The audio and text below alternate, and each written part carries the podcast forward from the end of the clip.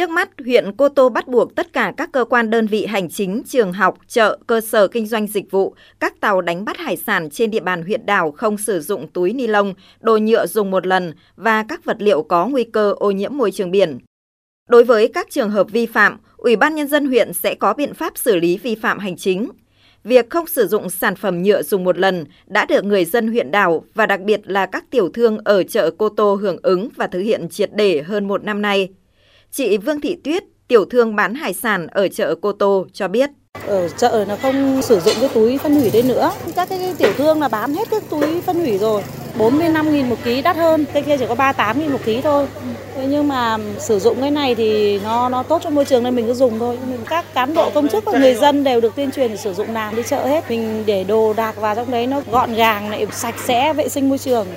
Riêng đối với các du khách ra đảo, Ủy ban Nhân dân huyện Cô Tô đề nghị Sở Giao thông Vận tải, Cảng vụ Đường thủy Nội địa Quảng Ninh, Cảng vụ Đường thủy Nội địa tại Vân Đồn, Cô Tô phối hợp tuyên truyền tới các hãng tàu vận tải hành khách, hàng hóa có phương tiện lưu chứa túi ni lông, đồ nhựa dùng một lần và yêu cầu du khách để lại đồ nhựa trước khi xuống tàu ra đảo. Đồng thời, các tàu vận chuyển sử dụng túi thân thiện với môi trường để cung cấp cho du khách. Khi tới Cô Tô, du khách check-in vẫn mang theo túi ni lông và đồ nhựa dùng một lần, có thể bị cơ sở lưu trú từ chối đón tiếp. Việc áp dụng bắt buộc tất cả du khách không mang túi ni lông và đồ nhựa dùng một lần ra đảo là giải pháp để giảm thải rác nhựa, ô nhiễm môi trường và phát triển du lịch Cô Tô bền vững.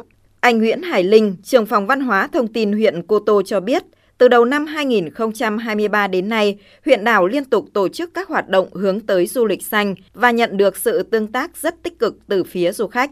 Nếu làm tốt cái vấn đề này thì du khách sẽ đến ờ, với Cô Tô nhiều hơn. Đặc biệt đối với giới trẻ hiện nay thì họ hết lòng ủng hộ cái việc ờ, các cái địa phương phát triển du lịch xanh và họ mong muốn được thể hiện cái trách nhiệm của mình với môi trường và mang đến những giá trị tốt đẹp cho xã hội và nơi cái địa điểm mà họ đặt chân đến. Và minh chứng là việc à, năm 2023 thì cái lượng khách đến với Cô Tô tăng cả về cái số lượng và cái thời gian lưu trú so với trước đại dịch Covid-19. Trong 9 tháng đầu năm 2023, huyện đảo Cô Tô đón khoảng 299.000 lượt khách, bằng 150% so với cùng kỳ năm ngoái. Điều đáng mừng hơn là gần một năm trở lại đây, tại vùng biển Cô Tô có một số loài động vật quý hiếm như rùa, vích, cá heo xuất hiện trở lại. Đây là minh chứng cho thấy môi trường biển ở Cô Tô được cải thiện đáng kể, càng thôi thúc quyết tâm của huyện đảo trong việc xây dựng môi trường du lịch thân thiện, không rác thải nhựa.